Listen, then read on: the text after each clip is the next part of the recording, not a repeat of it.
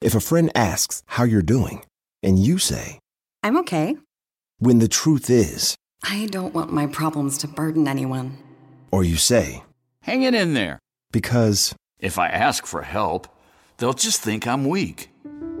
then this is your sign to call, text, or chat 988 for free, confidential support. Anytime. You don't have to hide how you feel. On this episode of Plant Killers, we'll explore one nation's most notorious fruit and vegetable killer, bad dirt. What makes bad dirt so bad? The answer? The ingredients. But fear not, true crime enthusiasts. This story has a happy ending. New Miracle-Gro organic raised bed and garden soil. It's made with quality organic ingredients from upcycled green waste like compost and aged bark. Unlike the other guys who can't say the same. Looks like Bad Dirt's murdering days are over, thanks to Miracle-Gro. Join us next time on Plant Killers. Welcome to The Megyn Kelly Show, your home for open, honest, and provocative conversations.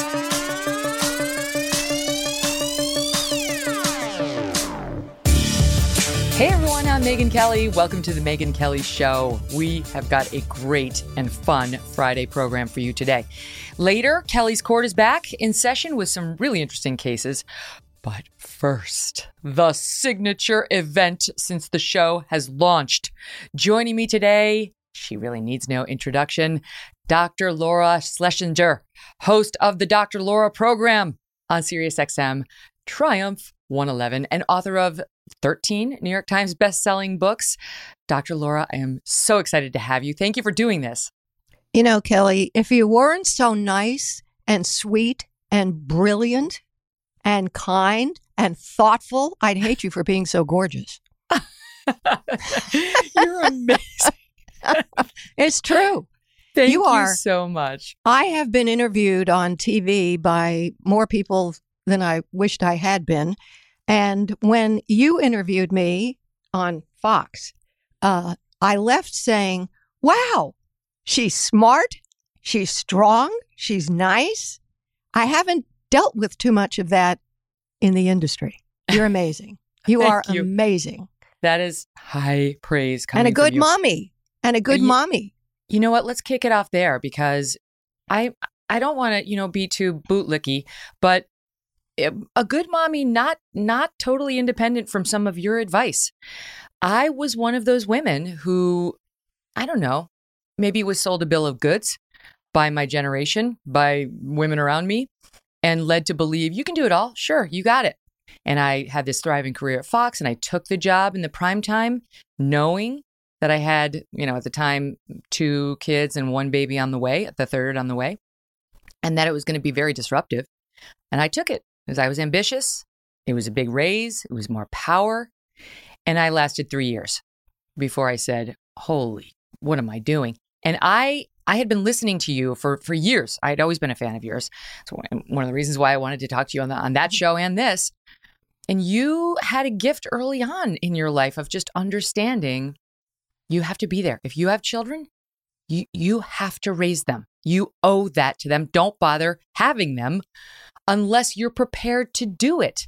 So I'll, I'll just kick it out there because I feel a little bad now because oh great now I've made my money. Now I've you know I sort of established a name. Now I can make other choices to be with them more. And so I feel I don't want to look at the women out there single moms working so hard mm. inflation and say you too must do that. But I've heard you and I've read enough of your books to know you you do say even to those moms there are solutions that can Right. get you more time with your kids. Even you, Right. even you working the double job with a deadbeat dad. well, that we dump the dad and go home to mom and dad and uh, try to make it work. I remember I was giving a uh, little talk, and I don't remember what the group was at all. And one lady stood up, and she was in her late twenties, same thing, no guy, uh, had a kid, little baby, and she just reamed me. And I said, "It's just not good for your kid not to be loved all day." Mm. find a way. So she stormed out. I got a letter from her about six months ago. When she finished being angry, she realized it was because she was being defensive. And you know what she came up with? In the valley, there are a million tall businesses with lots of offices. She made cupcakes and donuts and stuff like that, sort of like the Mildred Pierce movie, and brought her kid with her everywhere. It was a baby. So the baby was with her all day and she made good money doing that. She found a way and she thanked me and apologized for, you know, going crazy at, at me, Wow. which I didn't mind. It was okay. I knew she was being defensive because she didn't have a thought then. But when people are willing to realize that their babies need them, for goodness sake, uh, they've listened to you for nine months inside you, felt all your moods. They come out, they suckle at your breast. Your voice, the way you look at them, their brains are still forming for the first five years. Do you want their brains to make connections about love and safety and contentment and enthusiasm and everything else with somebody else? Hired help? So, you know, to me, it seems logical. People get upset if you take puppies away from their mommy too soon. Mhm. yes, moving along. No, it's true.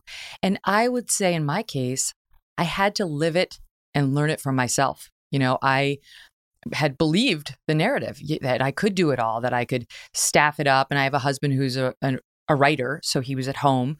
And that was great. And that's and my children did have a primary care, you know, giver as a, a parent as a primary caregiver while I was at work, but it wasn't good enough for me. I I knew they needed me. They needed their mom, and I also needed them. And and I remember right. somebody saying, "But you're in such a powerful position. You know, why would you ever leave?" And I just kind of laughed, like, "You don't get it. I, I if you don't understand, I can't explain it to you. I'm not going to miss their childhoods." Right. Because if you miss their childhoods, they don't care about missing your old agehoods. Mm, Mm, yeah.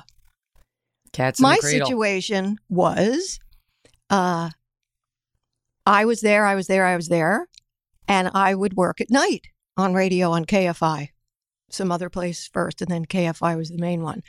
And then they were going to shift things around. And I heard a rumor that I was going to be put in drive time, which, of course, in radio is considered the big deal. It's not such a big deal anymore, but at the time it was a big deal. And I went home and cried because I knew if they offered me that, I'd have to say no, because that means my I would not be picking my kid up from school. He was in second grade, third grade, and then I wouldn't be there for dinner, and I wouldn't be there to put him to sleep. Well, that was a no.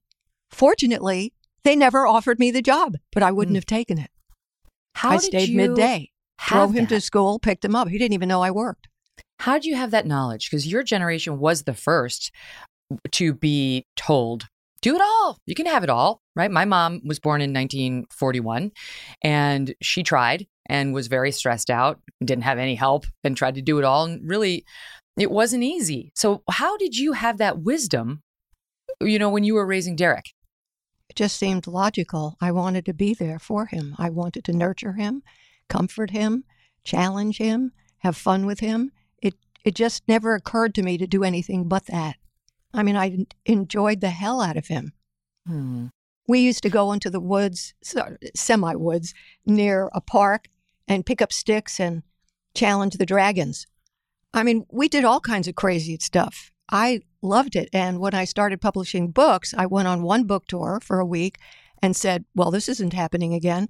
And then I heard that they were starting to do something on what they call satellite, where you sat in a room all day.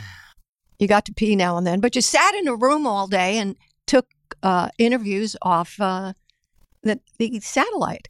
So I did that. And he was at school. I did that. He didn't even know his mother was working. Most of the time he was growing up, he had no clue who his mother was. Right. And that's good, right? He it doesn't need the Right. pressure of that one way or another. No. But it's, I, to me, it speaks to a philosophy I've gleaned from you when it comes to parenthood, but also to relationships, you know, love relationships you know, with a spouse or a partner. Um, it's about the everydayness of it. It's not about the grand Yes. gestures. You Yes. can't, you can't do your parenting just on the weekends or on a vacation or when you have the time. And you can't build a healthy marriage or relationship by just bringing in the big roses and the surprise trip to the tropics. It's the everydayness of it that makes it or breaks it. Right. There was one man who called me many years ago, and he said he was going to leave his wife and kids. Of course, I wanted to crawl through the phone and strangle him. But anyway, uh, I said to him, oh, "Well, we, there's no affection, and it's you know it's this, that, and the other thing." And I said, "Okay, this is what I want you to do. This one thing, and then you call me tomorrow." Most of the time, people don't call back. I think they feel defensive, scared, this or that. They didn't try it, what have you.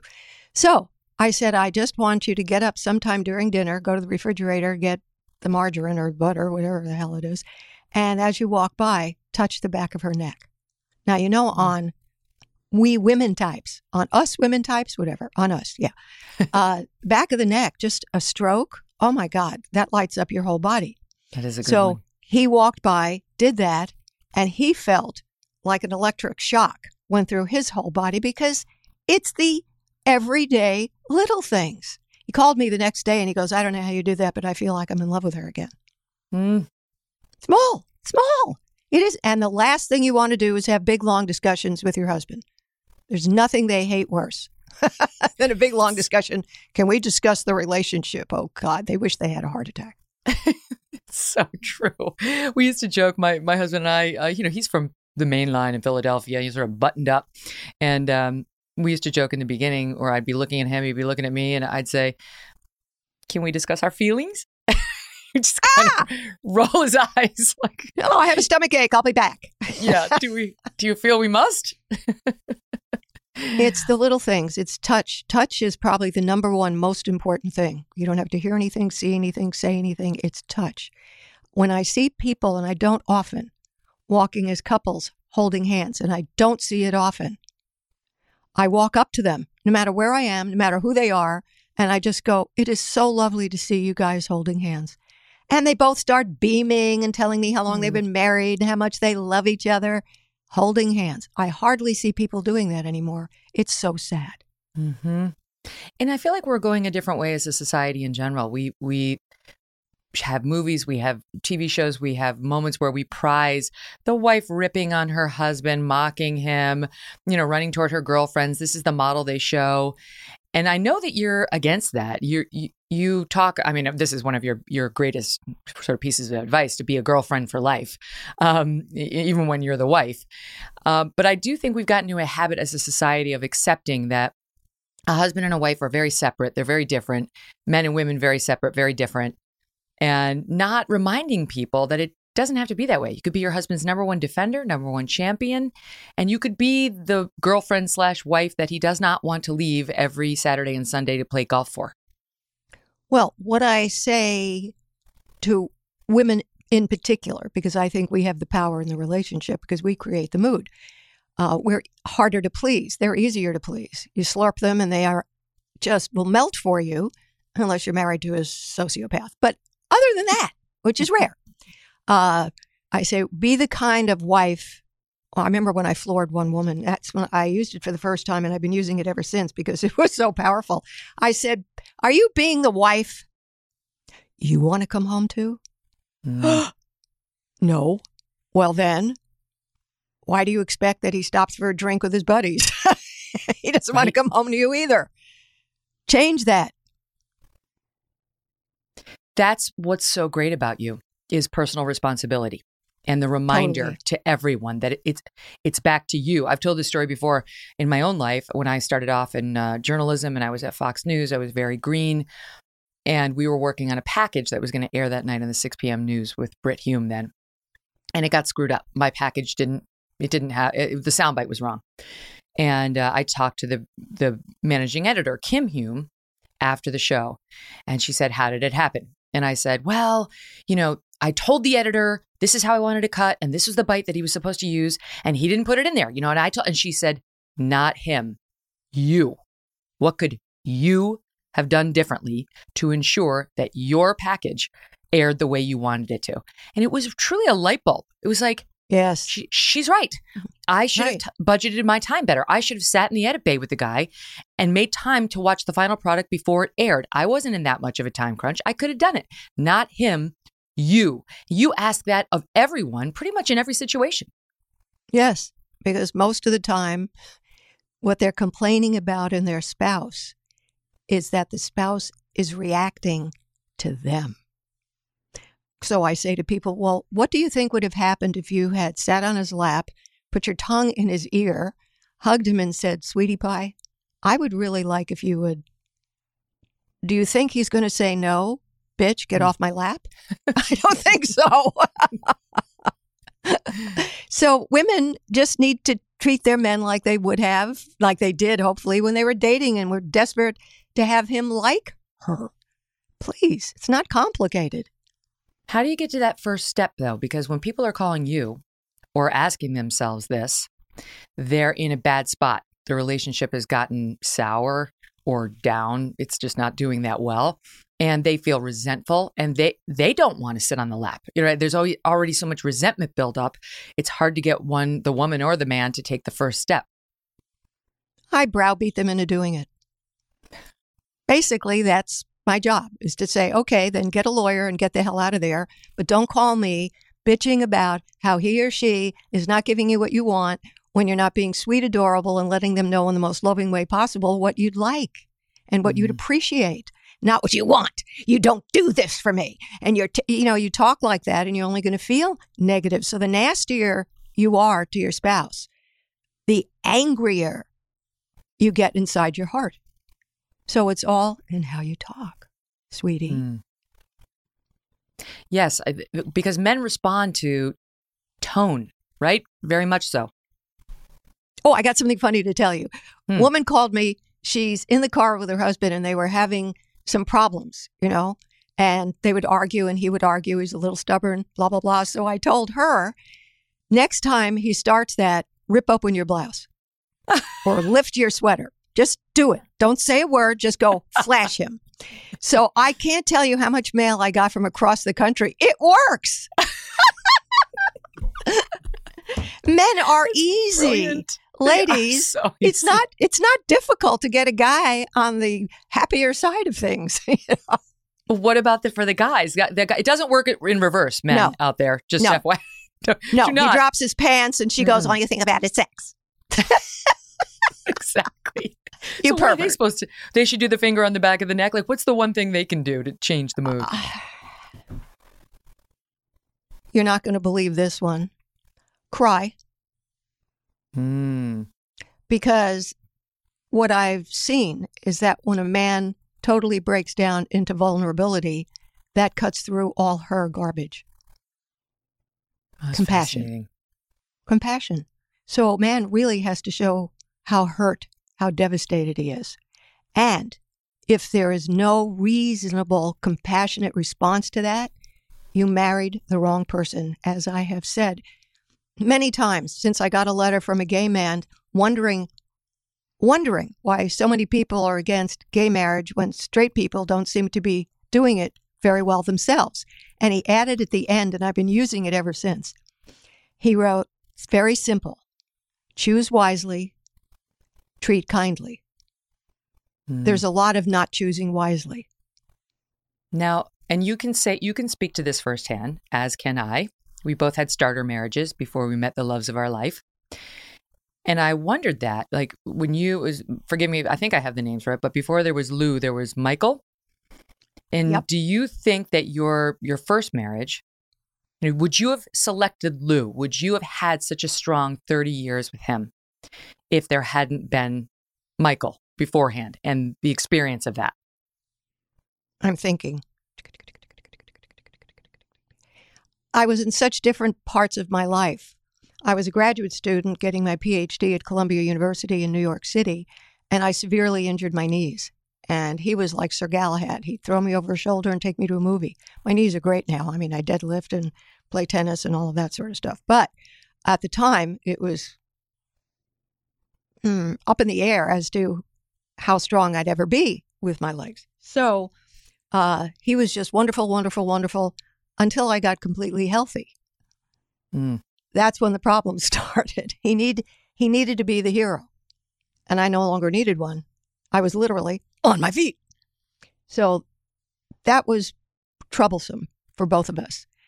Um, Lew was a very caretaking guy, and I think that that was the original attraction. I really wanted the snuggly feeling of a very caretaking guy. So I don't know how much they were connected. One needed to be needed, but it was maybe not on the healthiest level. Lew didn't need to be needed. He just liked taking care of me. And you've always been able to say that you needed that and wanted that, notwithstanding the fact that you're a strong woman. I mean, you oh, there's yeah. space. There's space for all of that. And I, you talk about that all the time about how what women want is the guy who's going to put his his jacket down over the puddle, you know, for them, so they can so they can walk on the other side. It's so refreshing to hear you say the things that we all know are true when we're being told other stuff by society, right? Like, no, women don't you. need men. You can do it. You can be, have perfect happiness without them. No, we do want a chivalrous guy, and we do want to be taken care of, and we can be strong and smart, have great careers, and all that stuff, and still say all that's true. I mean, uh, you know, I'm widowed now. If if you know a nice No. guy for me, let me know. Okay, Megyn, you I meet a lot of people. Give me a break here. It's so hard to get a date. um, so, uh, you know, I'm I'm who am I looking for? Let me think. Let me think. Gone with the Wind. Rhett Butler. If you can Mm. find me a guy who has that temperament, strong, opinionated, has convictions, um, and can lift me off over a puddle Yeah. and is huggy kissy. Aw. You got one of those for me, Megyn? I come might, on, you're actually. my buddy. I, I'm Oh, actually very really? good at this. Yeah, don't ask Okay, unless you're really you. serious. Oh. I'm I am very serious. Good. My Yeah. husband Doug hates it. He's like, "Babe, this never it doesn't end well and then, you know, we, we don't know which one to go out to dinner with." But in your case, I would. So I'd still go out to dinner. That's fine. Good. Okay, so I'll find somebody I, I can sacrifice if it doesn't work out. But it will Oh, because I am I have a secret matchmaking talent that people don't know about me. All right, stand well, by. then I should have called you a few years ago. I'm going to squeeze in a break and so much more with the one and only Dr. Laura. P.S. This is a dream come true. This is so exciting. Don't go anywhere. We'll be right back. If a friend asks how you're doing, and you say, I'm okay. when the truth is, I don't want my problems to burden anyone. or you say, Hang it in there. because, If I ask for help, they'll just think I'm weak. then this is your sign to call, text, or chat 988 for free, confidential support. Anytime. You don't have to hide how you feel.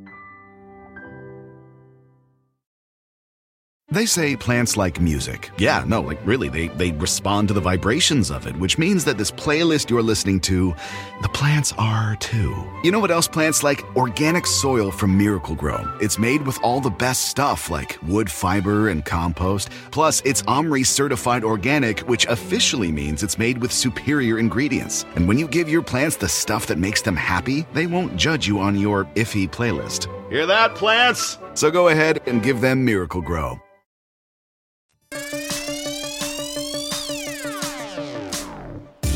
Okay, so Dr. Laura, let me let me stick with relationships for one minute. Um, I have this philosophy with my husband now, and we're going on. I know we, we got together in 2006. So what is it? I don't know. Hmm, a lot of years. Anyway, married in 08.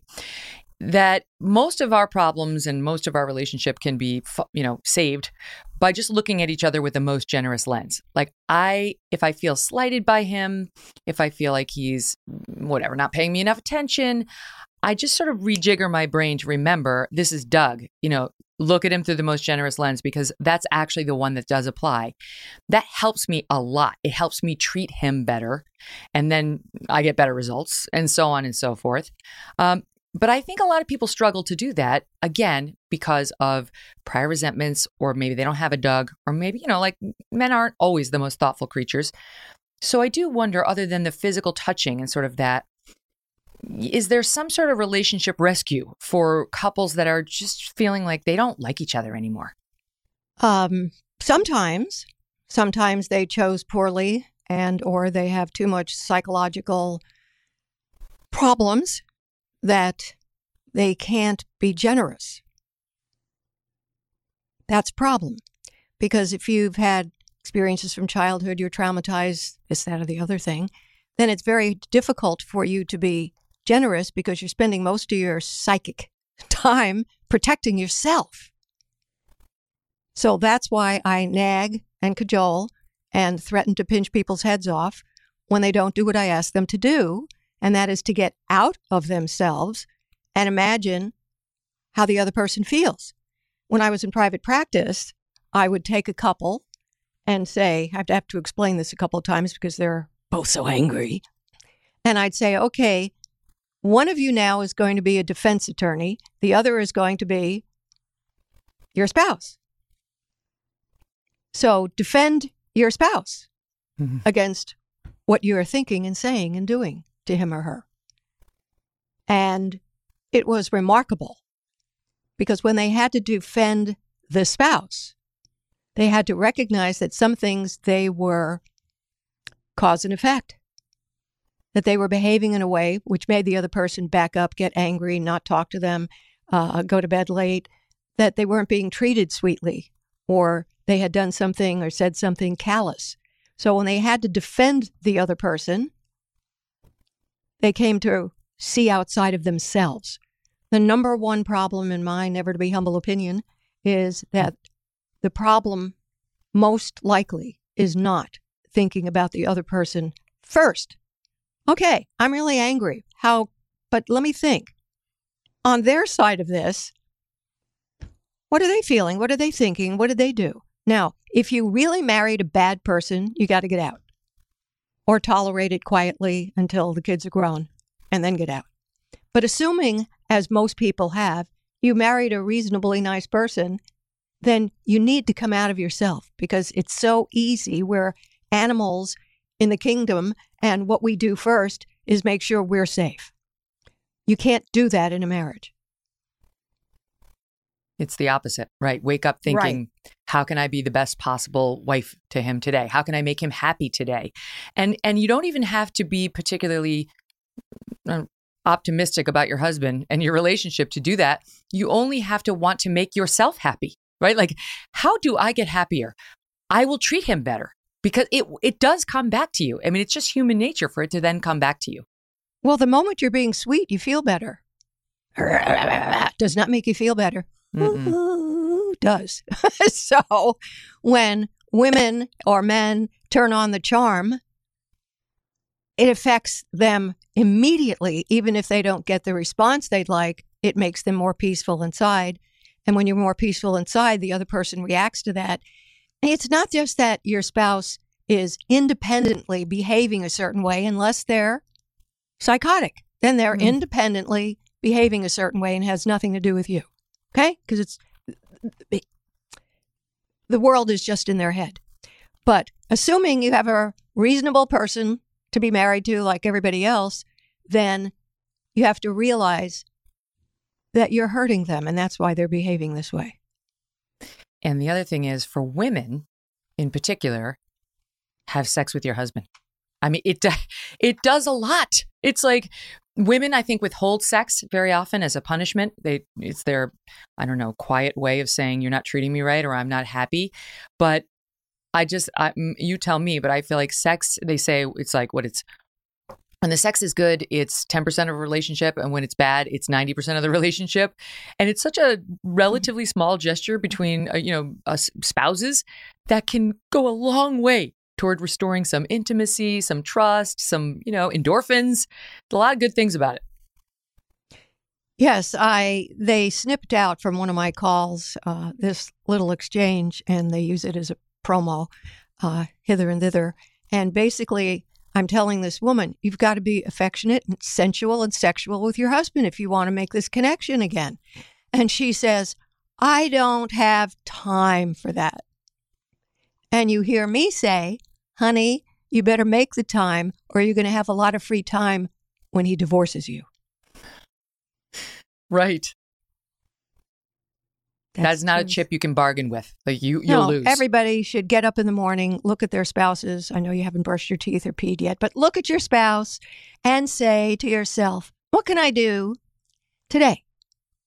Small, tiny, to make them happy and happy they're married to me. Mm. That's the point. I want him or her to be happy, married to me. Lean over and say, I love you. This woman was in the middle of her hot flashes. I read her email yesterday. So she's sleeping naked without a blanket. He gets up in the morning, sees her like that, and just stands there and looks at her. And she got a little self conscious and said, What are you doing? And he goes, You're so beautiful. Hmm. And she says, Oh, I'm 50 something, I'm going through menopause, I'm sweating my brains out, and you think that's sexy? And he goes, Yes, because I love you. We play these games in our own heads, right? It's like women, yeah, we're always so judgmental of ourselves. We have a little extra weight, we have something on your skin, whatever it is, and you think that's all he's looking at. And I've had talked to enough men on this show, comedians and others who are so funny about this stuff, and they say, just so you know, we don't we don't give a shit about any of that. we just want to get on top of you. Couldn't care Yeah. less about Yeah. your extra 10 pounds or, you know, whatever it is that you're self conscious of. Trust me, we're not seeing it. As long as you're naked and up against him, he doesn't care about the little uh, inconsistencies in tone or anything else. I don't care as long as you're naked and next to them. That's exactly right. It's it's a blessing. Truly, it's like you're you got your ace in the hole there, so to speak. Oh dear. Oh dear. How much how much power is it clear to your listeners right now? How much power do we have? All we have to do is smile and come close and be nice. It's not complicated and it's frankly not difficult. I don't have the time. I'm irritated. Well, then get an attorney. He's going to get a girlfriend. Oh, one woman called. I just don't feel like having sex with him anymore. I'm too. And I said, okay, uh, I just need to know if he calls me what I should tell him to do. Should he get a girlfriend? Should he go to prostitutes? Should he masturbate to porn? Or should he leave you? None of those. He should just be understanding. Okay, let's go through the four things again. Back to So, planet Earth. Yeah. Yeah. Let's come down to earth. The um one of the things you talk about is the children, right? Like you've got you've you do have to be there for your children and divorce is very hard on children and that's one of the things that's one of the reasons I never had children with my first husband as I think in the back of my head I had a suspicion it wouldn't Mm. last and that was Mhm. one thing I knew I couldn't do. And it's Yeah. I understand a lot of people have had divorces while they've had children and you know they do the best they can and sometimes you do realize you're married to a sociopath. You got to get out. But I do think it's interesting listening to you talk about stability in a child's life and how we owe it to them to try to keep things as steady as possible. I started feeling guilty about it because I was listening to you and you, you were advising against moving them in the middle of their upbringing. And I was like, oh crap, I just did that. Shit. Uh, but I had to, Lord, Dr. Laura, because our schools in New York went hardcore left on the critical race theory and it was abusive toward my children. That we no, had to you're supposed to protect your kids, which precludes everything else. Okay, I feel better. Yeah, Um, not to worry. But can you spend a minute on that? Just the importance of sort of that stability and routine and predictability in a child's life.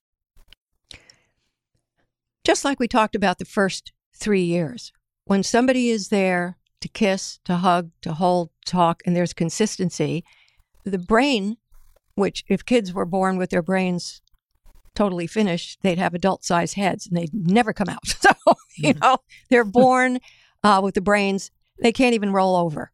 Uh, they, they can't do anything. They're totally helpless.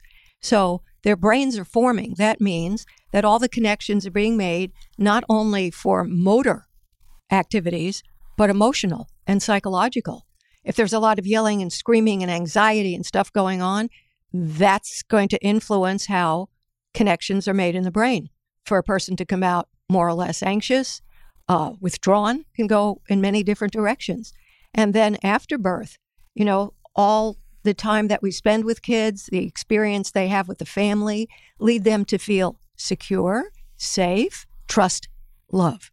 That's probably the number one reason people call me. They don't trust love. They don't trust being loved. They don't trust making a decision about love. Mostly, they don't trust being loved because there was so little of it at home. Uh, and when there's going to be a divorce happening, I always ask the women, because it's mostly women who call, not totally, but mostly. And I ask them, well, how bad is the situation? Well, we just don't talk. So there's no yelling, screaming, alcoholism, beating on each other, none of that stuff. It's just dissipated. And I say, you know, you really need to stay till all the kids are 18. Be nice to each other. They need the stability. Or their future, even if they do well academically, their emotional future is going to be dented severely. Now, what about people who say, oh, but if you do that, you're teaching them how to be in a bad relationship, what they're learning on a subliminal or otherwise level. Yes, they're is- learning that once you make a commitment and have moral obligations, that you sacrifice your own happiness because you have a moral obligation to somebody else. Does a fireman running into a burning building to rescue a kid think, oh, this is fun. I'm so glad to be doing this. You know, of course, I'll never get hurt. No, the fireman takes the risk for the benefit of someone else. We have situations like this all over the world where people, uh, Doctors Without Borders, and you know the religious groups that go to feed starving people, um, they're likely to get sick from some disease, die because there's violence, uh, sacrifice having some lives. People who go into the military.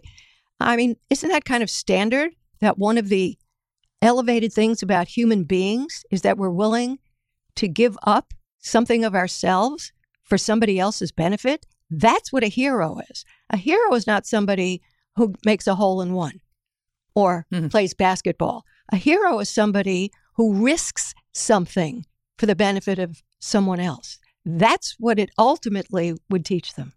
Hmm. Now, unless the home is dangerous or destructive, if the home is dangerous or destructive, then we don't have that ability to do that. That's a different story. Yeah. So let's switch it to little older kids, tweens, teens. This is more my wheelhouse now. Uh, and I and all my friends are talking about the same thing right now, which is how do we avoid bullying of our children? How do we avoid our children g- being the target of the so called mean girls? It could be mean boys too.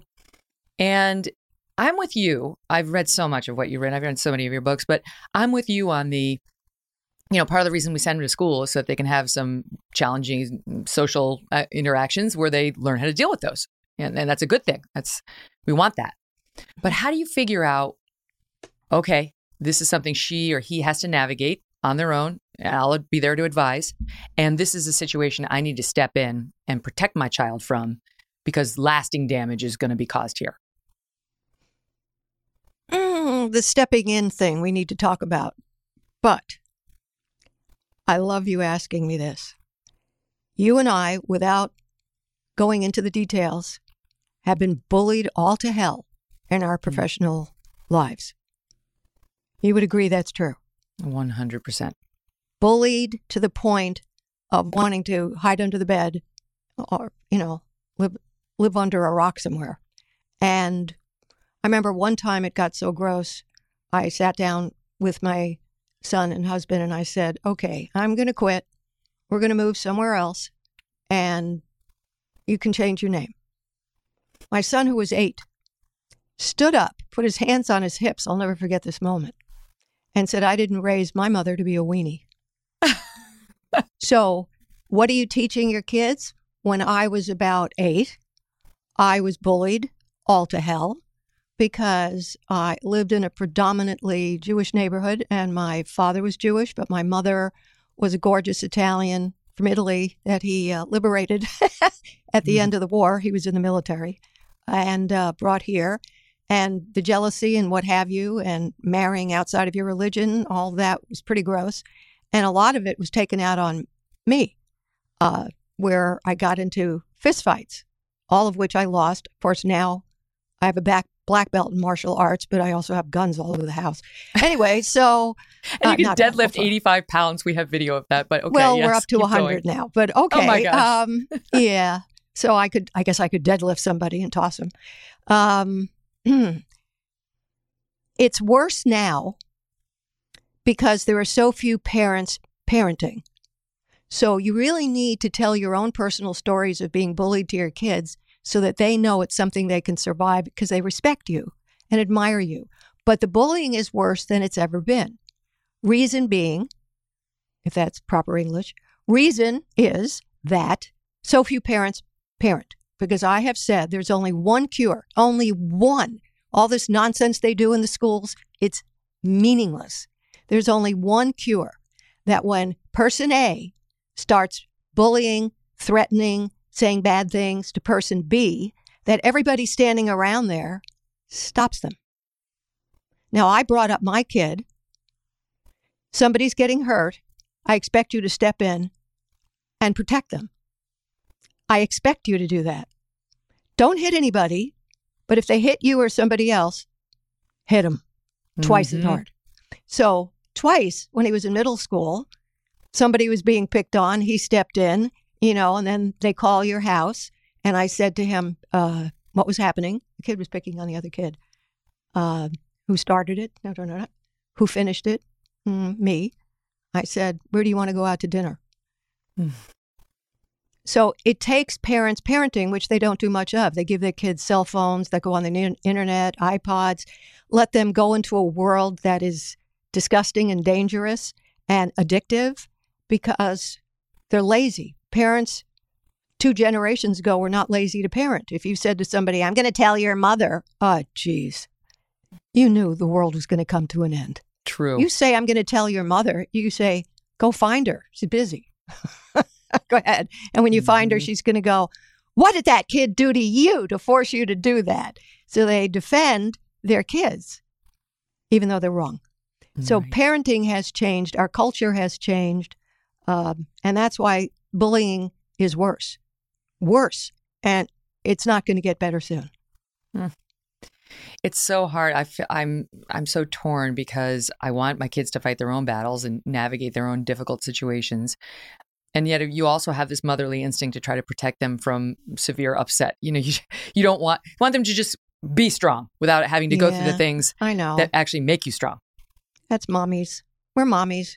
Anything that has breasts that has milk, that's how we act. It's so true. All right, stand by. On that note, you, I'll just leave you thinking about the the breasts, and we'll squeeze in a quick break. Be right back with the one, the only Dr. Laura. And don't forget, folks, you're getting all this goodness right here on Sirius XM Triumph Channel 111. That's where I am with the Megyn Kelly Show every weekday at noon East. And Dr. Laura is my neighbor. She comes on right after the show ends. And you can see the full video show of the MK Show if you would like to by going to youtube.com slash Megyn Kelly. If you prefer an audio podcast, you can subscribe and download on Apple, Spotify, Pandora, Stitcher, or wherever you get your podcasts for free. And there you'll find our full archives with more than 245 shows. They say plants like music. Yeah, no, like really, they, they respond to the vibrations of it, which means that this playlist you're listening to, the plants are too. You know what else plants like? Organic soil from Miracle-Gro. It's made with all the best stuff like wood fiber and compost. Plus, it's OMRI certified organic, which officially means it's made with superior ingredients. And when you give your plants the stuff that makes them happy, they won't judge you on your iffy playlist. Hear that, plants? So go ahead and give them Miracle-Gro. Down. This is what I would ask you today if I were to call in and get on with you, although I do it a lot more succinctly. Um, I, as you mentioned, I, ha- I have been bullied in my professional life, but also as a child, I was. My, my entire seventh grade year was very rough. And I do think there are upsides to it in that I I kind of have a career devoted to taking on, in often case, bad people and holding them to account. And I enjoy doing that. Good point. But in my personal life, it has had some negative outcomes. And one of them is I am very reticent to reach out to anyone with a social invitation. I am very fearful of rejection. I would rather just sit at home alone, not alone, but with my my husband and my kids and not take any social risks because I'm terrified of being rejected. And I know rationally it it's not well, going to just happen in every explain one thing to me before you go on. If you're getting an invitation, that's the opposite of a rejection. No, but I uh, the reason it's coming up is because I need to make the invitations. I've moved to Connecticut. I've my kids are Oh, new. Reaching out, new. yes. and I have to be the one to do it. And it's I'm terrified. And now I have to do it for my kids too because they're new and they need help. You know, they're not having mixers anymore because of COVID. So I really need to be more of an aggressive, assertive person when it comes to my social life.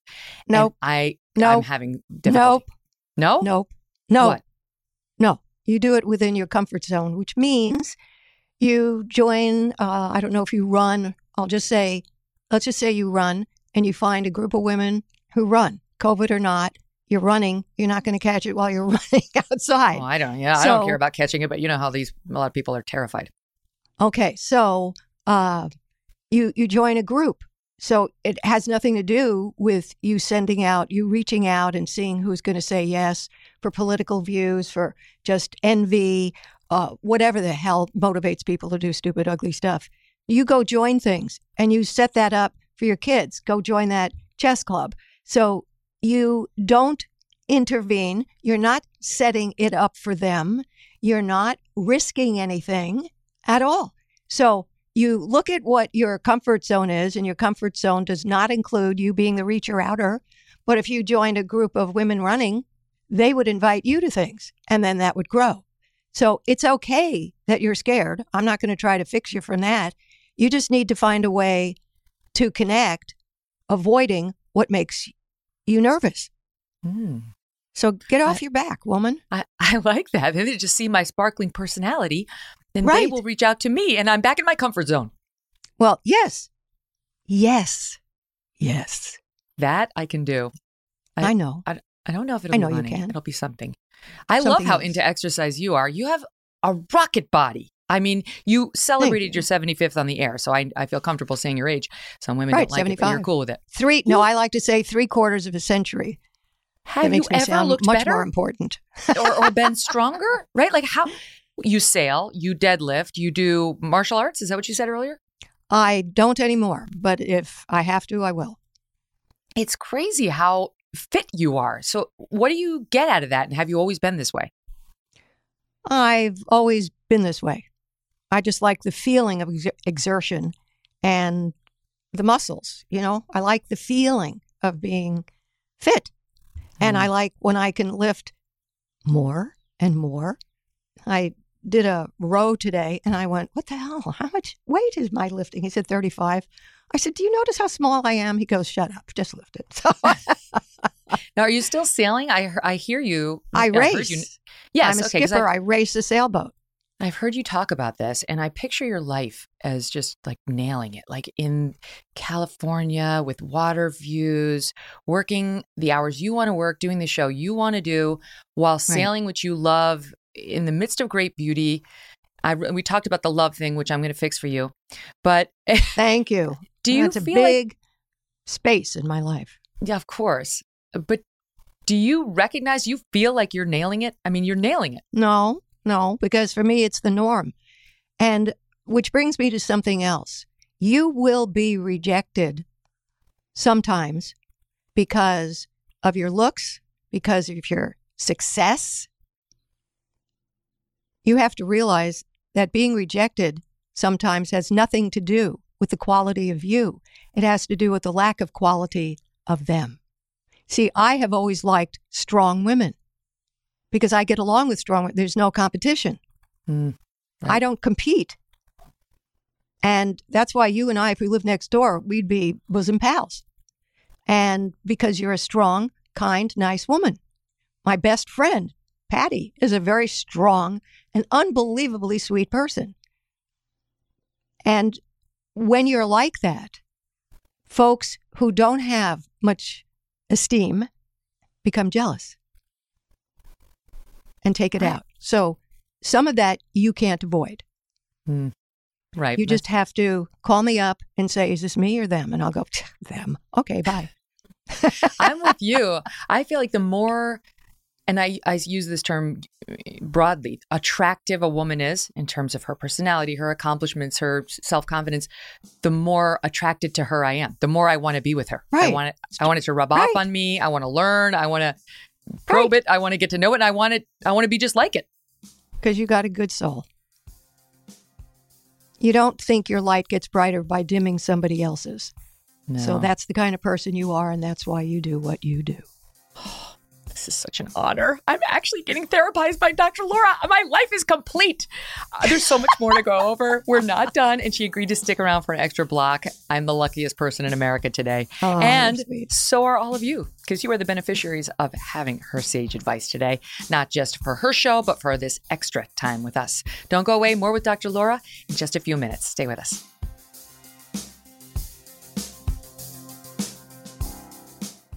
If a friend asks how you're doing, and you say, I'm okay.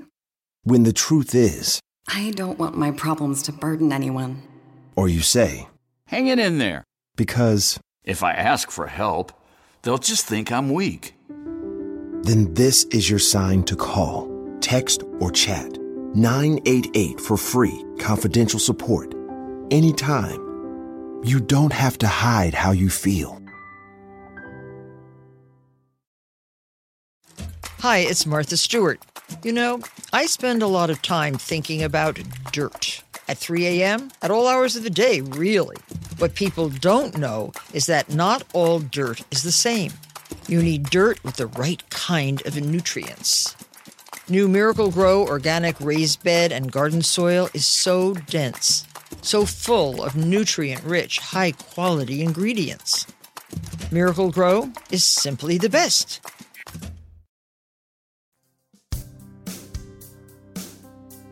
Okay, so Dr. Laura, you are a straight talker in a woke world. and it's one of the reasons why you're so popular, but I'll give I'll give our listeners an, uh, an example of what, you know, one of the ones that jumped out at me. I'm listening to the Dr. Laura show one day. This woman calls up, says some something's wrong with her marriage. She's upset, doesn't like the way the husband's behaving, etc. And she says, "I'm this is my second marriage." Dr. Laura says to her, "Well, why did your first marriage end?" Hold on, hold on. Why did your first marriage end? And she says, this, that, and the other thing. She gets around to saying, well, I cheated on him with this guy I'm married to now. And Dr. Laura, so you say to her, so what you're saying is you're a scumbag. I died. I died. I'm driving my car like, oh, I need to know her. I can't. It's not enough just to listen. and I could go on, right? I mean, this has happened to a lot of people who call in and they realize they're going to get called a limp dick or Well, that's because or- they were little kids. right. So yeah, I, I don't tolerate that when they're little kids. So how does that fly, you know, being a straight talker in a woke world? And do you ever try to stay within these crazy bounds of speech that they're trying to throw on us now? Do I sound like it? Is that, would that be a no? No. No, I'm I'm little Miss Contrary. If you uh, tell me I can't do something, it's going to happen in spades. Let me give you a funny example. When I was on terrestrial radio, which I do not miss, ugh, uh, I was on a fabulous station in Dallas, and I just started, and they hadn't had a woman on, so this was new already, and uh, got a call. Some woman, old lady called, and I'm 75 now. I don't know what an old lady is anymore. But anyway, uh, she calls and is terribly upset that I said penis. And so I shouldn't say penis again. Oh boy. So my business partner calls and told me what happened. He listened to the tape and it was appropriate. I didn't just go penis, penis, penis. You know, it, it, it, it Save that for it was appropriate to it was appropriate to the conversation. So that's on a Friday. Over the weekend, I'm scouring the news and I found this great medical news piece about sizes of penis and functions of penis and this, that, and the other thing. You know, I'm Dr. Laura Schlessinger, right? So Monday, I start out with that piece of news. That's about me. the penises. yeah, but it was I a it. medical article. I mean, legitimate. This is not the way society's going. Um, if I had an, if I had a nickel for every time I, we've had to say to our kids, "You're not allowed to say that. You're not allowed to say that either." And it's not that we're trying to speech police them. It's just we we don't want them to get caught up in the the web too early in their young lives. Of you know, you're bad, you're terrible. That means you're this or the other thing. Oh, by the way, this just can I share this with you? This just came in uh, on my phone from my husband. Apparently, Yeah. he's in the car with our eight year old. He just picked him up from school. They get out early on Fridays. Oh, Thatcher, our eight year old, heard. I said penis, penis, penis. no, no, earlier. He, he- Doug writes Thatcher heard, quote, have sex with your husband. He said, Dad, can we not listen to this anymore? Dying. oh, the truth about mom and dad. I mean, you still have sex? Ew. it's amazing. They they know everything. So you, we're going in the wrong way on so many fronts in terms of our society. And one of the ways that I know bothers you, as it does yours truly, is victimhood. The embrace of victimhood. You wrote a whole book about this, many, but one of them is called Bad Childhood, Good Life. Good life, And, right? and it talks about how you this leaning into victimhood seeing yourself as a victim is not a healthy thing. And you go so far as to say calling yourself a survivor that's not good either. Totally unorthodox heterodox now right? You you be kicked out of the main square for saying that because all it's all the rage these days as you know. The kids find currency in saying just the opposite. Right. Well, you, you you probably know I had unilateral breast cancer, so I said just take it off. You know, take it off. And I didn't have a fake one put in, so I'm a little lopsided looking, but you can't tell most of the time. So anyway, uh, somebody called in and had the same sort of thing and said I'm a survivor, and I said no, you and I are just lucky. I don't like survivors. Something about that. It's like I was drowning and I survived. I don't know. Um, we got lucky. Unfortunately, too many other women don't. And I don't take pride in it. I'm simply grateful for it. Hmm. So there's amount there's an amount of pride taking with Survivor. Makes it sound like you did something to make it be okay. And we don't. We get lucky or we don't. The medicine worked or it didn't. The surgery works or it didn't. We got lucky. And we should be grateful rather than seeming prideful about it. That's how I look at it. Because I feel bad about all the women who weren't lucky. Well, it's like it- to me the term survivor it's used often in terms of sexual assault that kind of thing. And if it makes a woman feel better okay. But i think it does sort of saddle you with just an ongoing reminder a label that this thing somehow has to continue to play some sort of a significant role in your life. And and I don't know that it necessarily does. I I've had enough bad things happen to me in my life that I can say you're not in total control maybe uh, of how you react to an event as traumatic as that, but you are in some control and how you choose to think about it does matter and the words you use around it matters. Well, when you say survive like a sexual assault, what does that mean? You weren't killed? Um, to me, that's the only thing it would mean. To say, I was sexually assaulted and I work hard every day to enjoy the life I have in spite of what happened to me, and I'm getting justice for what happened to me. This sounds like a stronger position where I'm taking, I am the one who has to take on the burden of making my life good in spite of this evil thing that was done to me. Uh, I guess if you have no negative feelings about something horrible that happened to you at all, and you're just going on with life beautifully, I guess that's a survivor. To me, it means you just weren't murdered. So now it's your responsibility to grab your life back. Women have called me about having been molested and they're not enjoying sex as adult women. And I go, you, you damn well have to get your sensuality back. This is something God given that you be able to enjoy your sensuality and enjoy sexuality and enjoy making love. You've got to grab this back. So let's talk about how we do that. So you're right. That's a different perspective than I'm just a survivor. Because what does that mean? I'm Well, walking around feeling miserable, but uh, I didn't die.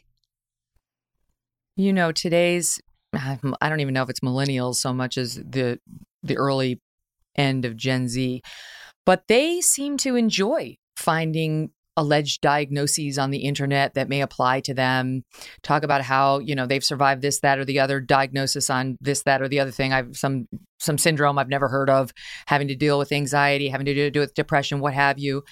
Uh, and it definitely does bear some co- social currency in today's day and age to say that you are a victim of something, that you are oppressed for some reason, whether it's the patriarchy or what have you. Could go down the list. And I do wonder, where's this going to get us? You've been fighting against this for years. Where's this, This going is to get going us? to get us a country that can't compete on any level. Already, we're the 25th in the world behind some so called third world countries in math, science, reading, and writing. 25th. This is supposed to be the most magnificent country in the world. We're putting the important things aside for emo- eliminating all emotional distress. See, people have asked me, who is my, hmm, who do I think about as so amazingly esteemed that I would want to be like them? You know, who do you respect the most in all of history? And it's Harriet Tubman. She was a Hmm. slave. She was sold like a bag of potatoes. I don't think she knew her parents. From what I have read about her, she got the hell out of the South somehow and then was very involved in the Underground Railroad and in getting food to slaves who had run away. To me, this was the epitome of one of the worst things that could ever happen to you. And she rose above it to help others. That is something to aspire to. It's um not at all the way the kids talk. No, no, because they're not taught these stories. Well, but they also get snaps, as they say, for getting up there and talking about whatever the, the, their struggle with an eating disorder, or you know, we saw when, and I I understand Simone Biles and why she couldn't compete at the Olympics fully. I've interviewed her. I've interviewed a lot of the gymnasts. That Larry Nassar was a disgusting pig criminal, um, and thrilled he's behind bars forevermore. So I get that there was a lot going on for her there, and she deserved our empathy. And I said this at the time. But what we did in, when she decided to quit in the middle of the event was celebrate the quitting. You know, we're in this place now where we're celebrating the quitting, as uh, it happened with um, the tennis player Naomi Osaka too, where we celebrated. Oh, you won't you won't do the thing that everybody else is doing, the press conferences, because that's that's what you need to protect your mental health. As Are, are you saying, aware of any men doing this in sports? Because you, you being in news would know this more than I. Probably not. And I don't think it's good. If I had been with Simone, I would have said, it is a far, far better thing you do to lose than to quit. Hmm. You will respect yourself for trying, for rising above the pain, the worry. First of all, I thought, what an insane amount of pressure on a young person. She was considered the top in the world. I mean, how do you top that? I You know? So I thought And it's a that pressure sport. alone was enough to squash a brain, you know? Yeah. I felt bad for her and then found out about the other stuff. But I would have told her, fail, but don't quit. Because you'll teach young girls to just stay with it in spite of and do the best you can in spite of. Because now I, Mm. we're saying no, protect your mental health. If if your job's too much, protect your mental health. Right. If the you know the Olympic team is too much, protect your mental health. I I understand. Maybe we didn't prize mental health enough back in the 70s. I can I can accept that. I'll go along with that. But we did prize toughness and grit. It's kind of what has made America great. well, that's one of the reasons we have held sports people, athletes, in such high esteem because they push through pain. We admire that. I like people, even who are not athletes, push through emotional and physical pain. This is your life. It's limited between now and dead.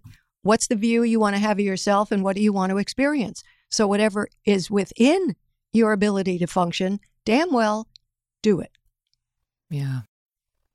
Can I ask you about the meaning of life? Uh, we, No. we mentioned No, Lew. I'm just kidding. Go ahead. We mentioned Lew, and I love By the, way, way, you talk about I'm him. loving this. I'm loving this. This is the only interview in my life I have loved doing. no, go ahead. we'll be here till four in the afternoon. Uh, we'll play a tape for my show and we'll just keep going. Go ahead. Oh my God, let's just keep it rolling. I'm in.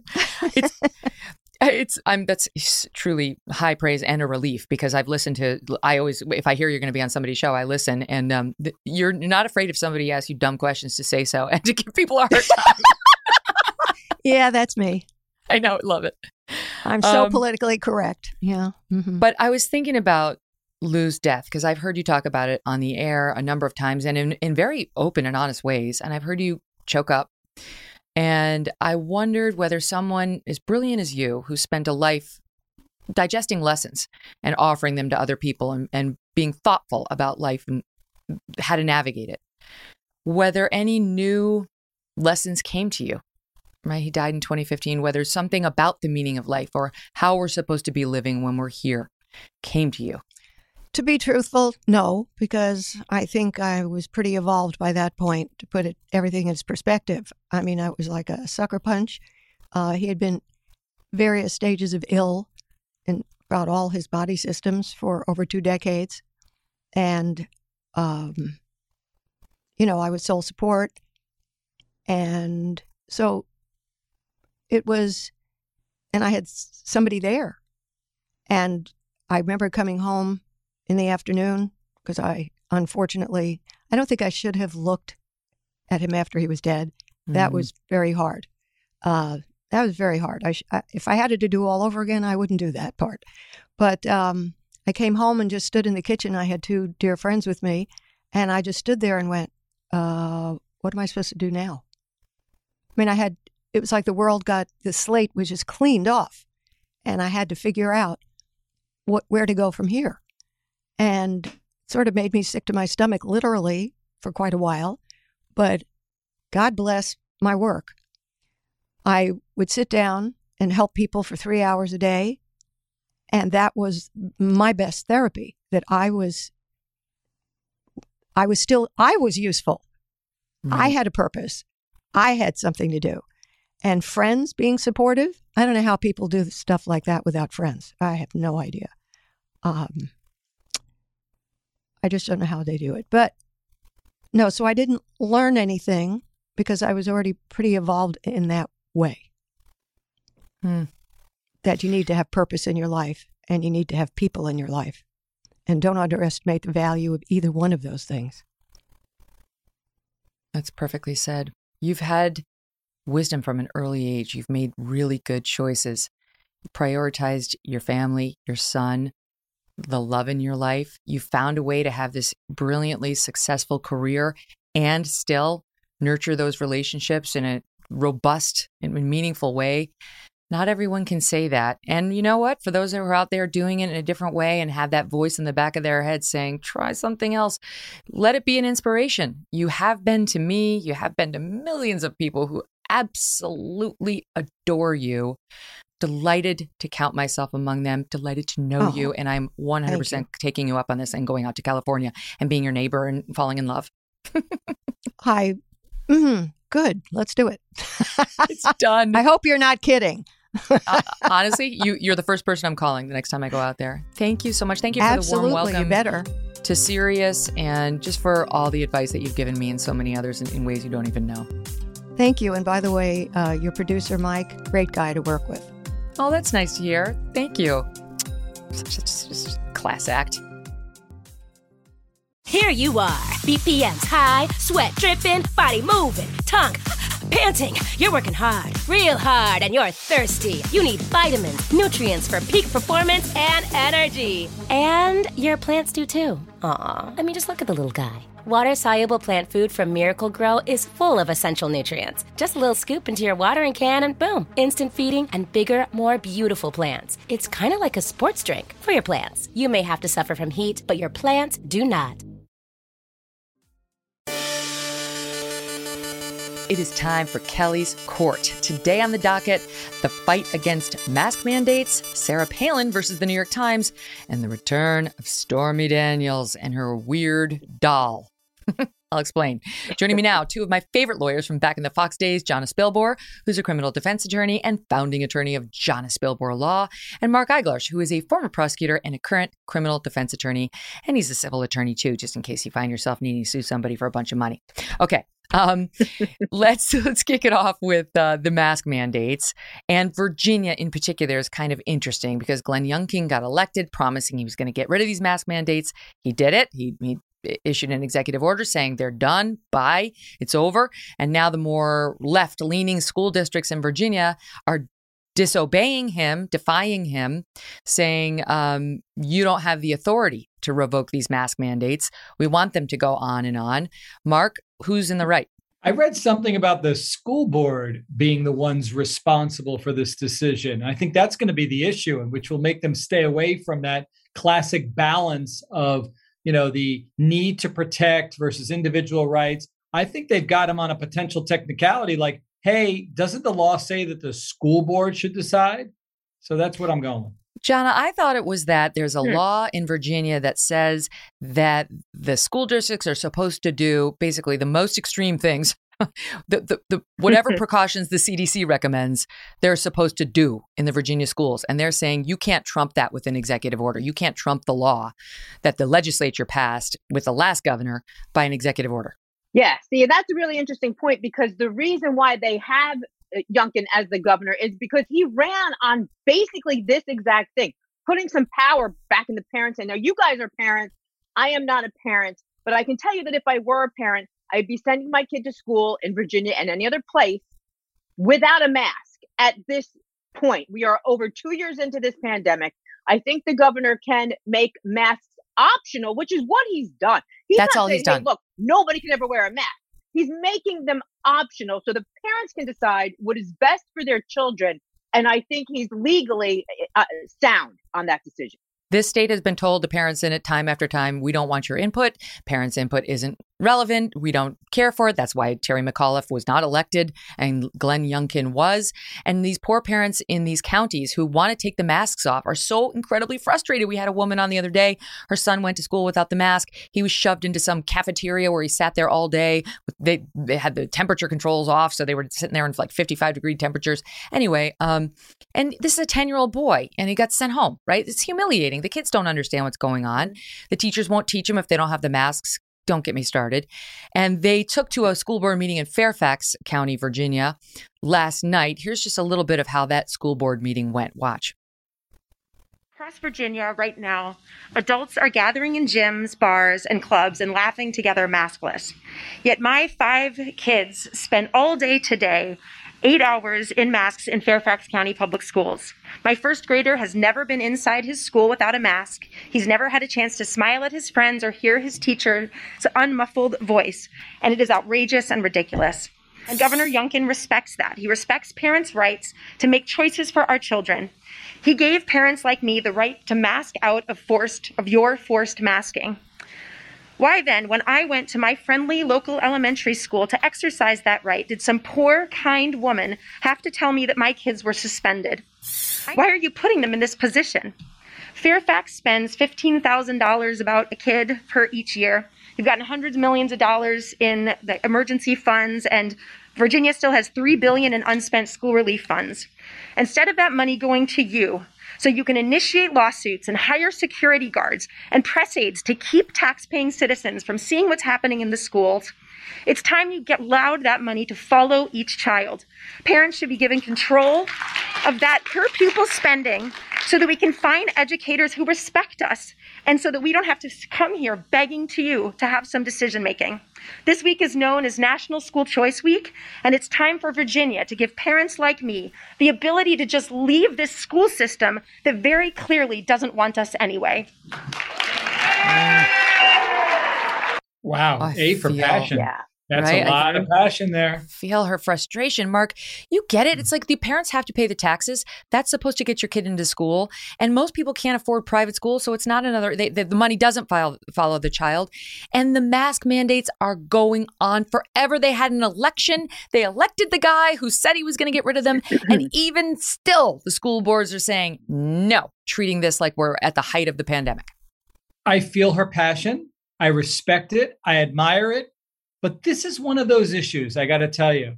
I also respect and admire the other side. You know, the one that I wants to that- mandate masks on everybody. Absolutely. I think No. that they are entitled to their opinions. I think that people who are condemning Right. others for They're taking they're entitled to their particular position- opinions, but that we're talking about a legal case. It's not just like you're entitled to your opinion. Somebody's right. There has to be a ruling.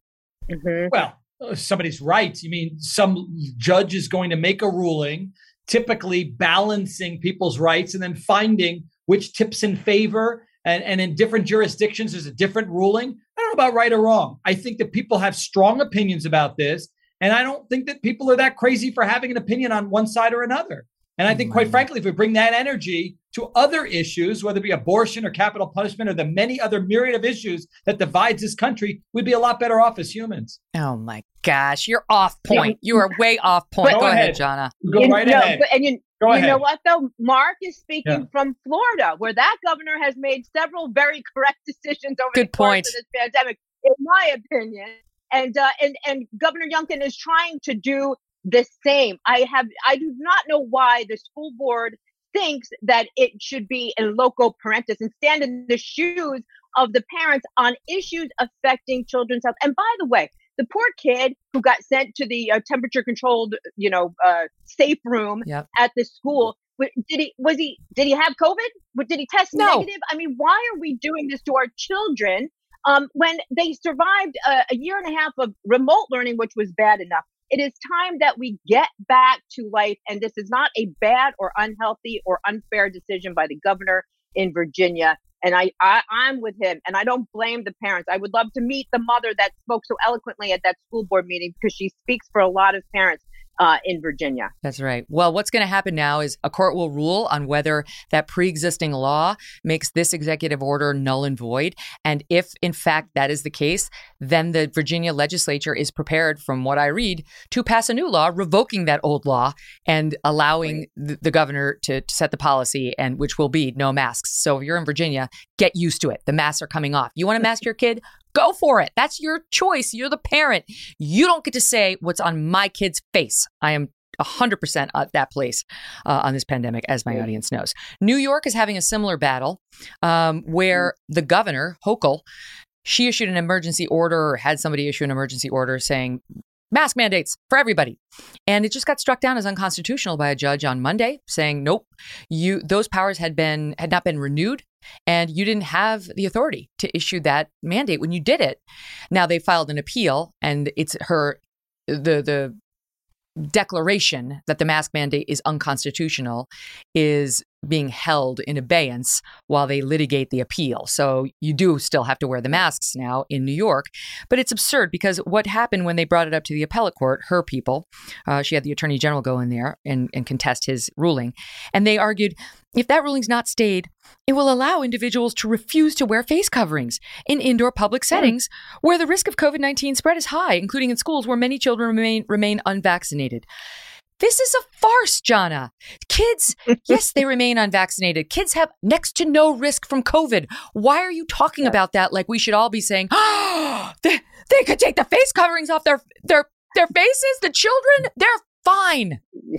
Look how you went Yep, to Jonna because you know you'll get support. Go. Because you're No. I agree, but but I'm also in New York, and I got to tell you, I have had masks thrown in my face when I have uh, entered establishments without wearing one. Even establishments where five feet from where I was, I was going to sit and be allowed to take the mask off. And not to mention that the mask mandate that this governor put into place was supposed to end anyway Tuesday. Tuesday. But Yeah. she had to go and get a stay for a week. Like, why couldn't she just say, you know, oh, okay, we'll let this appeal go on. We won't request a stay of the status quo. And if she thinks she's going to uh, uh, expand this mask mandate past Tuesday, somebody who you're both looking at is going to be marching in Albany with a sign, unmasked and pissed off because enough is enough. I'll go with you. We can stay at my mom's. We can visit my mom. Oh, oh, good. can spend some time with Linda. we'll do that. All right. All right, Mark, I'll let you have this one. Sarah Palin um, is. Let's kick it off with what's happening with her mask situation, her vaccine situation. She's suing the New York Times in a very interesting case that I do want to talk about. But first of all, she gets pinged for being out at a restaurant and she didn't show her papers. And um, the reason she didn't show her papers is because she's not vaccinated. So then she goes back to the same restaurant two nights later, and the poor restaurant gets written up again in the papers because th- apparently she wanted to go back to apologize for getting them in trouble. in the fir- It's like, you know what, lady? Don't help me. Don't apologize. Stay home. Uh, anyway, so what's happening with her, with Sarah Palin versus the New York Times? Well, we're- aren't we talking about that other issue, that other bigger one? I mean, there, there was something more major with her, where she, where she was connected with some type of of big scandal, and uh, you're talking about this one. What are this- you- what are you talking about? minor. What do you mean? What are you talking Defamation. about? Right, the I'm talking about defamation she's suit. suing the New York Times for, def- for defamation. I was just Right. kicking it off. Okay, with good. All right, because you brought up this this this vaccination and her going back to the restaurant, and I thought that was somehow had something to do with the the lawsuit. and It doesn't. Now that I, okay, I'm, I'm, I got mad at you and it really threw you off your game. totally. but yeah, All right, I- so I- she's I- suing the Times for defamation because Right. they, several Correct. years after the Gabby Giffords shooting, um, they ran an, uh, an editorial suggesting that her pack had specifically targeted with the sort of the crosshairs, you know, that you, you see in, the, in, the, in a gun, um, certain districts sort of leading to violence against people like Gabby Giffords. They knew it wasn't true. They did take it down within 24 hours after she complained. I mean, it really made her look like she was some sort of a crazed murderer trying to get Congress people like Gabby Giffords murdered. It was six years after the fact, and it was the guy James Bennet uh, who wound up getting fired for running the Tom Cotton editorial at um, at the Times. He he did it six years. He knew it wasn't true because they had made it a deal at the time, and she complained, saying, "This is bullshit. This isn't right." So six years later, he makes the same mistake that had already been corrected previously, not at his organization, and um, he takes it down within 24 hours.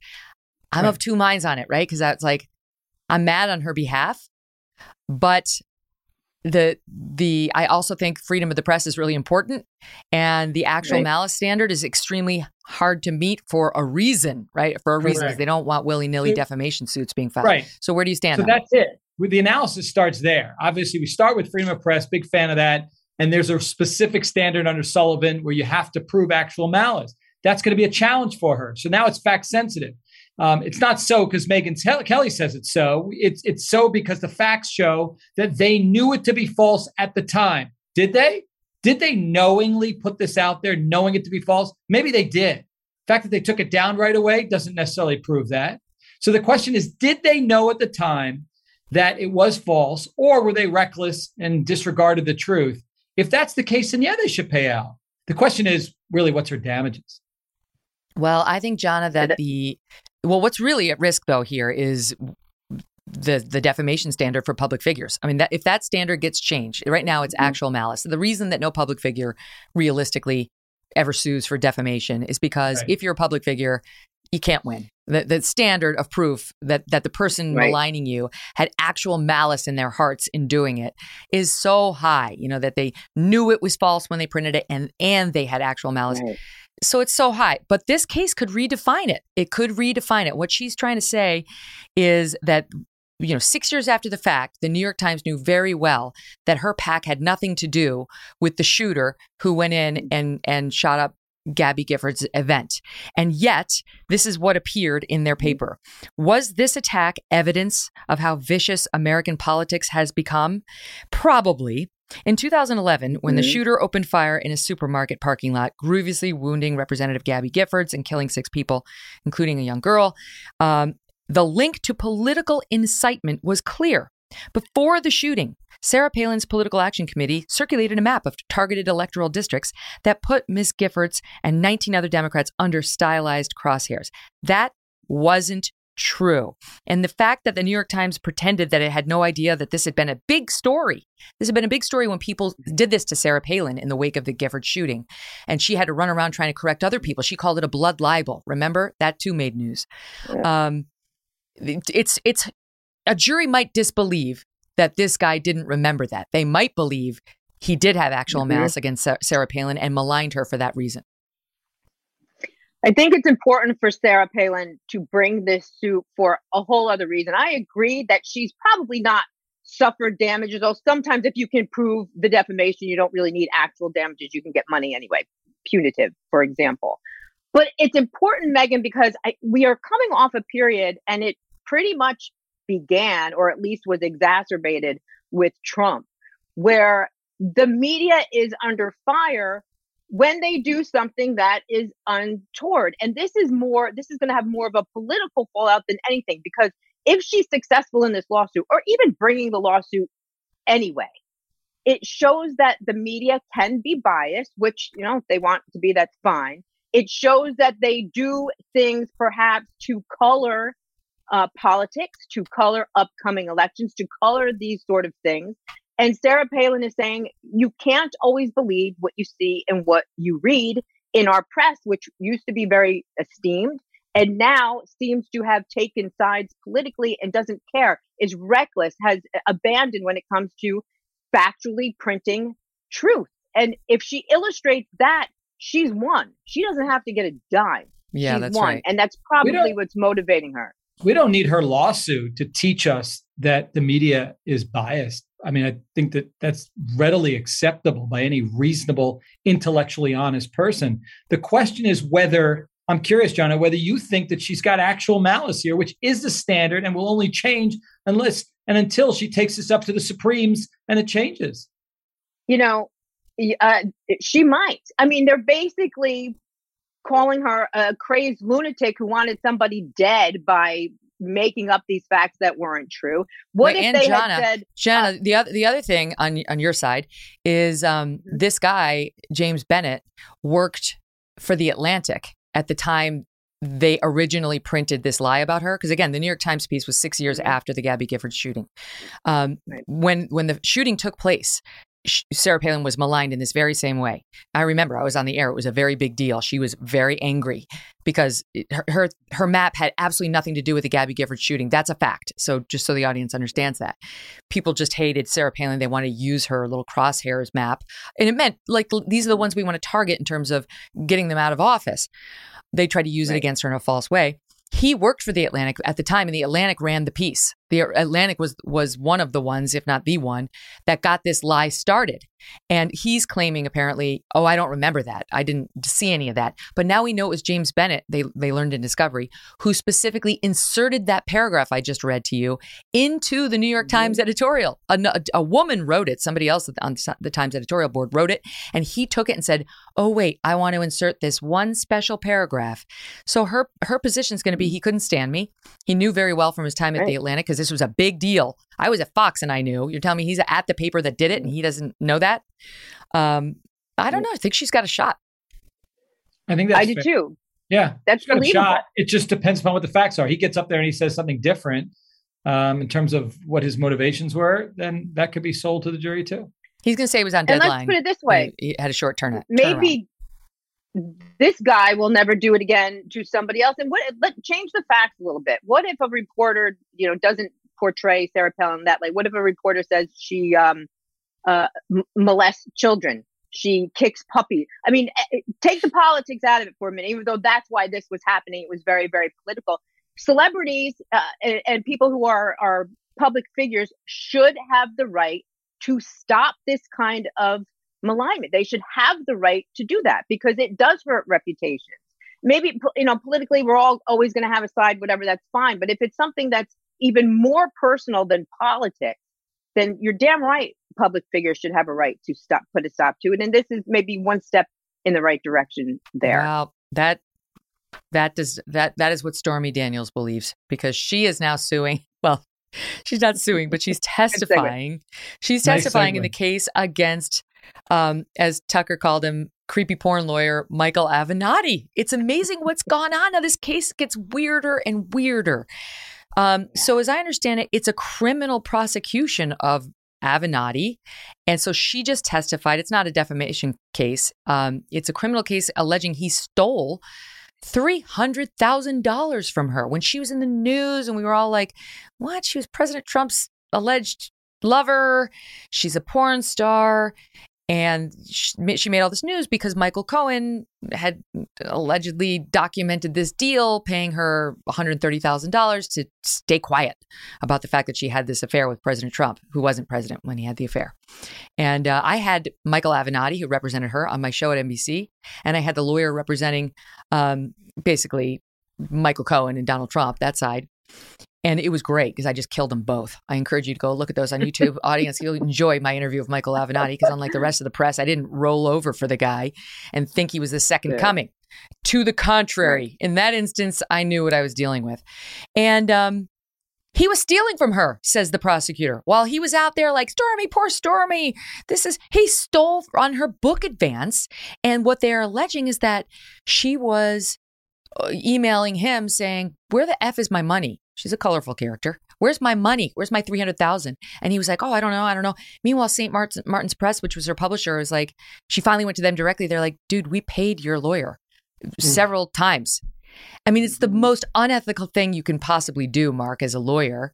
And what do you mm-hmm. think the odds are of him manage to managing to avoid a conviction here? Yeah, a low chance, especially because he has a fool for a client. He's representing himself. Really, you're mm-hmm. that likable. You think you can handle both jobs? You know, the, the the problem is, you know, just follow the money. So they're going to see where the money went. They're going to see messages where he's saying, "I haven't gotten it." Clearly, he's deceiving her. And then the other side of his mouth, he's going to say, "Oh no, no, no, we had this agreement. We had this agreement that I was supposed to get." A portion of this money for what I was doing. I don't have it in writing or anything, but we had this oral agreement, pardon the pun. And, you know, she promised me that. And that's why he's talking about this puppet and he's making her look really bad because he needs to make the jurors feel that she's not trustworthy. Um, Jonna, they say, let's say Thursday was the fourth day of testimony. He actually got up there and cross examined Stormy Daniels. It's so crazy. You know, he's the defendant. He's up there cross examining Stormy, who's the alleged victim. And um, it went to a weird place, Jonna. It went to a very yeah. weird place. Very. Right? Did you see, you saw the update? Mm-hmm. Yeah. With her doll. Yeah. I guess Stormy Daniels decided to leave the porn industry. and now she is part of some paranormal show on some cable network. And she uses yeah. some little doll named Susan, who looks like just a normal American doll, girl doll to me. I have no idea. It doesn't look creepy. And they go all over the country, and she claims like Susan can speak and Susan's eyes move. And, and this was the uh-huh. nature of his cross. Yeah. Yeah, to try to discredit her. And you know, I thought the porn made her weird, but uh Spooky Babes, which I think she actually has a show, and I believe that's the name of it, where she uh, channels uh, uh, other worlds through this damn doll. It's so it's bizarre beyond it's bizarre beyond measure. But you know what else is really like? These are the days I love news. Standpoint, though. Go ahead. no, we um, eh, Mike Avenatti is a uh, disgusting tool and a giant stain on our entire profession, number mm-hmm. one. But I knew that way before he started representing himself in the second criminal case. This isn't his first criminal case. He was convicted when he tried to shake down Nike, if everybody remembers. He should be serving time for that now. But instead, he's allowed to cross examine his former client, which should also be illegal because she was a former client. And attorneys are forever, we have rules with what we can and cannot discuss when it comes to former clients. Uh, some of them go out the window if your client is suing you uh, for money, which she's not. This is a criminal case, but I'm sure that will come next if it doesn't. And for him to get up there and uh, really make fun of her is what he's doing. Like, this has nothing to do with whether they had an agreement. We have agreements all the time. Attorneys are required to have fee agreements in writing. You are not permitted to have an oral agreement. Um, and so I don't know why he's going to claim that, that he was entitled to this money. But mm-hmm. to just embarrass any witness, even if it's easy to do, and this was easy to do, and I don't mm-hmm. like Stormy Daniels any more than I like him, but have a little decorum in the courtroom. But he's incapable of it because he's mm. a disgusting human being. Okay, so we have yeah. the pictures for the for the listening audience. Go check out our YouTube later, and you will see the pictures of little Susan, the, the allegedly spooky, scary doll. There she is, sitting on a piano next to Stormy, looking normal. Um, Megyn, I, I want to know who's.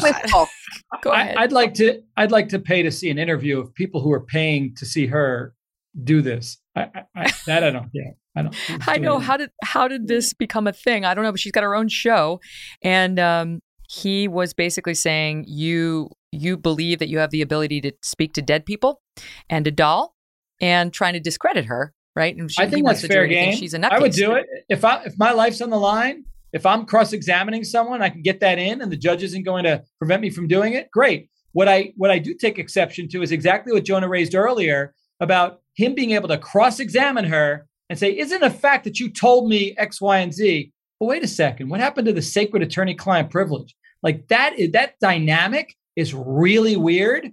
And yeah. I don't know how that's happening. Yeah, it is bizarre.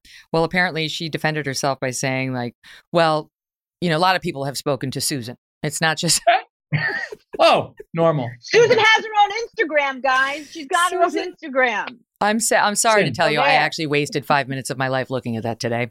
Um, okay, almost did. Uh, on to listen. I, there's a big Supreme Court uh, nomination that's going to have to come up this year. Now that we know that Justice Breyer is retiring, Joe Biden says that he's going to pick uh, Breyer's replacement by the end of February, and um, we don't know who it's going to be, but we uh, appreciate that it will be a left leaning, you know, probably a more liberal ideologue that he'll use to replace pretty much a liberal ideologue. He's a little bit more moderate than some of the others Breyer is, but anyway, the the ideological balance of the court doesn't change. But there are some liberals who are just upset that the court is six three conservative to liberal now. Anyway, some liberals like that legal scholar Joy Behar, who, for some unknown reason, felt the need to give us her legal opinion on the Supreme Court and how unhappy she is with it. Listen to this, you guys. The, the Supreme Court is like this dictatorial branch of the government. These are people who are appointed by their own people. They do not answer to the country. Mm-hmm. They are there for life. The only way to get rid of them is to impeach them, which is a long process. I always feel like that particular branch of government is so anti-democracy. The Well, fact that there are no way, term yeah. limits, the fact that you can put, you know, your people on because they agree with you, and then they're there forever, influencing maybe three, four generations of Americans. Well, I think that to call that a democratic institution seems a, a um, an oxymoron. You mean the judiciary? Yes. She's an idiot. She's, I just- she's an idiot. It's the it's at the top of the third branch of government, sweetheart. And not only that, but there are Democratic representatives involved because you don't get to be on the Supreme Court unless the Senate confirms you. And guess how you get to be a U.S. senator? We'll wait, Joy. We'll wait. Hmm. Oh wait, oh, you have to be elected. I looked it up just for kicks. Joy um, does not have a law degree. She got a degree in sociology from Queens College and her MA in English from Stony Brook, which means we really don't give a shit what she has to say about the Supreme Court. But uh, that's my, that's just me. I'll let you guys take it. Mark, Jonna, I'm any feelings? Defend, I'm defending her, taking away some of the things that she might have gotten wrong factually. That's her feeling. And I hold on one second. Oh, you and your feelings. I think that her feelings about the Supreme Court are ones that are shared by many people on both sides of the aisle. That's fine. You keep saying that as like it's a defense. I don't care if she has feelings. She can have feelings. That She's just a dumbass. Jonna, I'll give you the quick last word. I don't know if I Yeah, made my you know. point, but that's okay. Go ahead, John. I she gotta needs go. to study. She needs to study the organizational chart of the United States. The Supreme Court is what it is for a reason. She wouldn't be talking out of her backside if it were reversed and it was majority liberals on it. So Absolutely. bye, Joy. That's right. You got that right. Okay. Um, it's been a pleasure. I still love you, Mark. On this episode of Plant Killers, we'll explore one nation's most notorious fruit and vegetable killer, bad dirt. What makes bad dirt so bad? The answer? The ingredients. But fear not, true crime enthusiasts. This story has a happy ending. New Miracle-Gro organic raised bed and garden soil. It's made with quality organic ingredients from upcycled green waste like compost and aged bark. Unlike the other guys who can't say the same. Looks like Bad Dirt's murdering days are over, thanks to Miracle-Gro. Join us next time on Plant Killers. We're back now. We got a quick question brought to us by Steve Krakauer, my EP. Go ahead, Steve. Hey, Megyn. Yes, Cynthia from Instagram wants to know what do you love most about living in Connecticut now? So much, Cynthia. I love having a house. I love having a pantry. I love having a closet that actually fits my clothes. It's like the lapse of luxury out here. I have windows. I can see nature. I love having neighbors who I can see and talk to and get to know and who hire my boys to shovel their walks. That's exciting, right? Um, I just love being part of nature and driving my kids to school in the morning and not being, you know, surrounded by big buses and all the scary traffic in New York. It's just, I love everything about it. Um, it's actually the best move we've made, and I wish I had done it a lot earlier. So thank you for asking. Don't forget to join the show on Monday because we're going to have Clay Travis and Rick Grenell. That's a bunch of A-listers. Excited to see those guys and get their input, especially with what's happening in Russia and Ukraine. Can't wait to hear what Rick has to say on that. And uh, in the meantime, don't forget to download the show and you have to subscribe. Subscribe to it, right? You can do it on Spotify, you can do it on, on Apple, Pandora, Stitcher. If you go to Apple, leave me a review and I will read it. I promise to read it. I read them all. Um, they're lovely. Sometimes they have uh, feedback, sometimes they have guest suggestions, but I have read every single one of them and would love to hear from you. Uh, also, you can go to our YouTube channel, youtube.com slash Megyn Kelly, and you can check out Stormy Daniels' weird little doll, among other things. And uh, would love your subscription there because that helps us, you know, generate more um, support. And then it's harder for them to block us. When I go to YouTube to yell at them, I have more power, right? Behind me. In any event, have a wonderful weekend. If you're in the Northeast, watch out for this storm. I'm looking forward to it. I'm going to stay home and watch the big snowflakes fall and hope for as much as possible. But stay well, stay safe, and I'll see you Monday. Thanks for listening to The Megyn Kelly Show. No BS, no agenda, and no fear.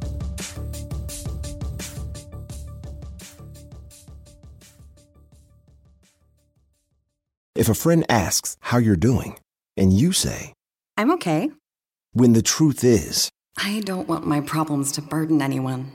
or you say, Hang it in there. because, If I ask for help, they'll just think I'm weak. then this is your sign to call, text, or chat 988 for free, confidential support. Anytime. You don't have to hide how you feel. On this episode of Plant Killers, we'll explore one nation's most notorious fruit and vegetable killer, bad dirt. What makes bad dirt so bad? The answer? The ingredients. But fear not, true crime enthusiasts. This story has a happy ending. New Miracle-Gro organic raised bed and garden soil. It's made with quality organic ingredients from upcycled green waste like compost and aged bark. Unlike the other guys who can't say the same. Looks like bad dirt's murdering days are over. Thanks to Miracle-Gro. Join us next time on Plant Killers.